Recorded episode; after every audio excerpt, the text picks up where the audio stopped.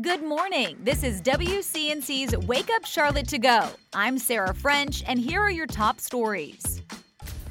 Mixed reactions this morning after the South Carolina Supreme Court ruled the state's fetal heartbeat bill unconstitutional. The bill restricted abortions after six weeks. That's typically around the time when a heartbeat is first detected. The court writing six weeks is not a reasonable period of time. Wake Up Charlotte's Tradisha Woodard is live in South Carolina. Tradisha, uh, what does this ruling mean for residents there? Well, Sarah, the state Supreme Court says restricting a woman's access to abortion after six weeks of pregnancy is an invasion of privacy. So that ban has been officially tossed out, giving women who are looking to undergo the procedure the green light. South Carolina's abortion ban, also known as the Fetal Heartbeat Act, which restricts abortions after six weeks, has officially been tossed out. The decision comes after the state Supreme Court came to a vote saying it's an invasion of privacy. The decision now gives many women who are seeking an abortion the green light. We spoke to abortion advocates who say it's a step in the right direction. This is a victory for all South Carolinians for our right to privacy, for um, our uh, right to self determination, what happens to our bodies, our futures, and our freedom. The people want to have the right to abortion maintained in South Carolina. While some say they're in favor of the decision, others say they're disappointed. Governor Henry McMaster released a statement on Twitter yesterday saying the state Supreme Court has over exceeded their authority. Reporting live in Fort Mill, Tradisha Woodard, Wake Up Charlotte. South Carolina's top court also hearing arguments over the state's policy on the death penalty. Last year, state corrections officials and Governor McMaster filed an appeal to a ruling saying the electric chair and firing squad was classified as cruel and unusual. The firing squad became legal, and the electric chair became the state's primary method of execution back in 2021. The State Department of Corrections website shows there are 35 inmates currently on death row. Turning to more today's top stories in your morning rush, Charlotte Mecklenburg police arresting a man they say was involved in a deadly Northeast Charlotte shooting. Officers tell us 29 year old Cedric Thompson faces first degree murder and weapons charges. They say he was involved in Wednesday's shooting of Charles Maxey Jr. on West 24th Street. Police say Maxey died at the hospital after officers found him shot. Parents outraged after an eight year old boy was removed from a CMS school bus yesterday morning after the bus became overcrowded. The child was left alone on the side of the street and brought home by strangers.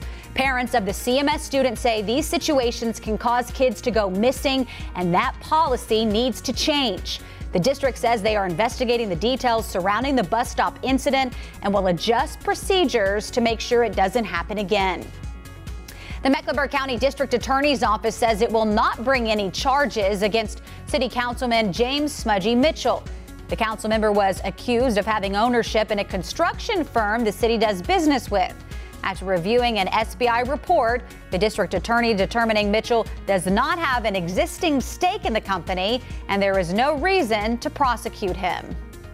I'm Bree Jackson in Washington. Today marks two years since former President Trump's supporters stormed the U.S. Capitol. The Justice Department says since then there have been more than 950 people arrested for their alleged roles in the January 6th attack.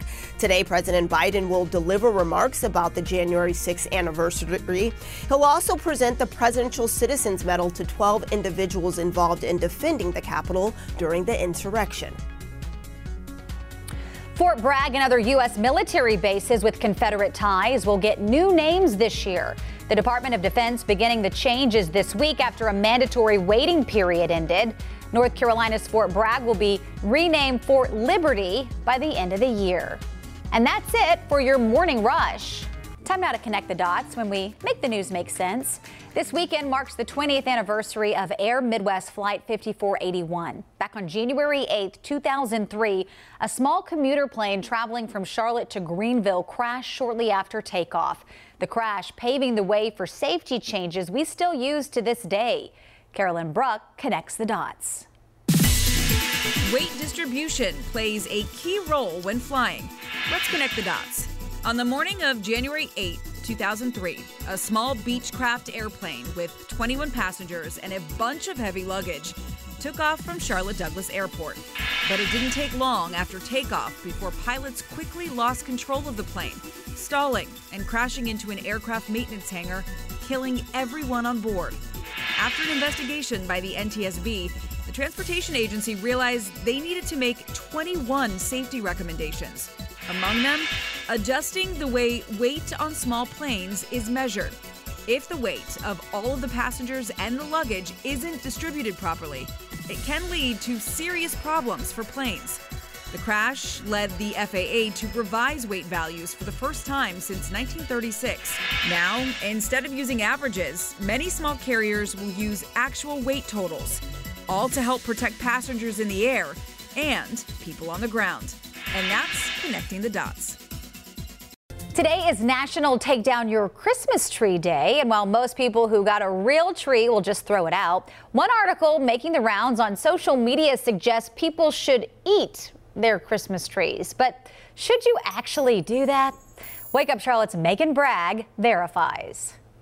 So it's this article that cites food experts talking about different ways you can use your Christmas tree in your meals. So I have a fake Christmas tree and I will not be doing this.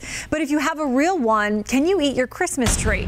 To get answers, we went to family physician Dr. Carla Robinson, Dr. Pyle Coley, and the National Christmas Tree Association. Dr. Carla Robinson tells us certain Christmas trees are actually edible. However, consuming the one in your home, probably not your best bet for a number of reasons. You just don't know in many cases where your tree came from. So you don't know if it was treated with any pesticides or any other chemicals that could potentially harm you if ingested. The article claims you can make teas or seasoning from your tree, but both doctors say steer clear unless you know for certain you have a non poisonous pine and it hasn't been treated with chemicals. Some varieties that uh, we know are particularly harmful are uh, trees like cypress trees, cedar trees. So if those are the types of trees that you use for your home, for uh, you know your Christmas trees, uh, you you you don't, definitely don't want to eat those. Even if it's not poisonous, Dr. Coley tells us the needles can still be irritants in your system. Needles are very sharp, so if you think about putting something sharp inside your mouth,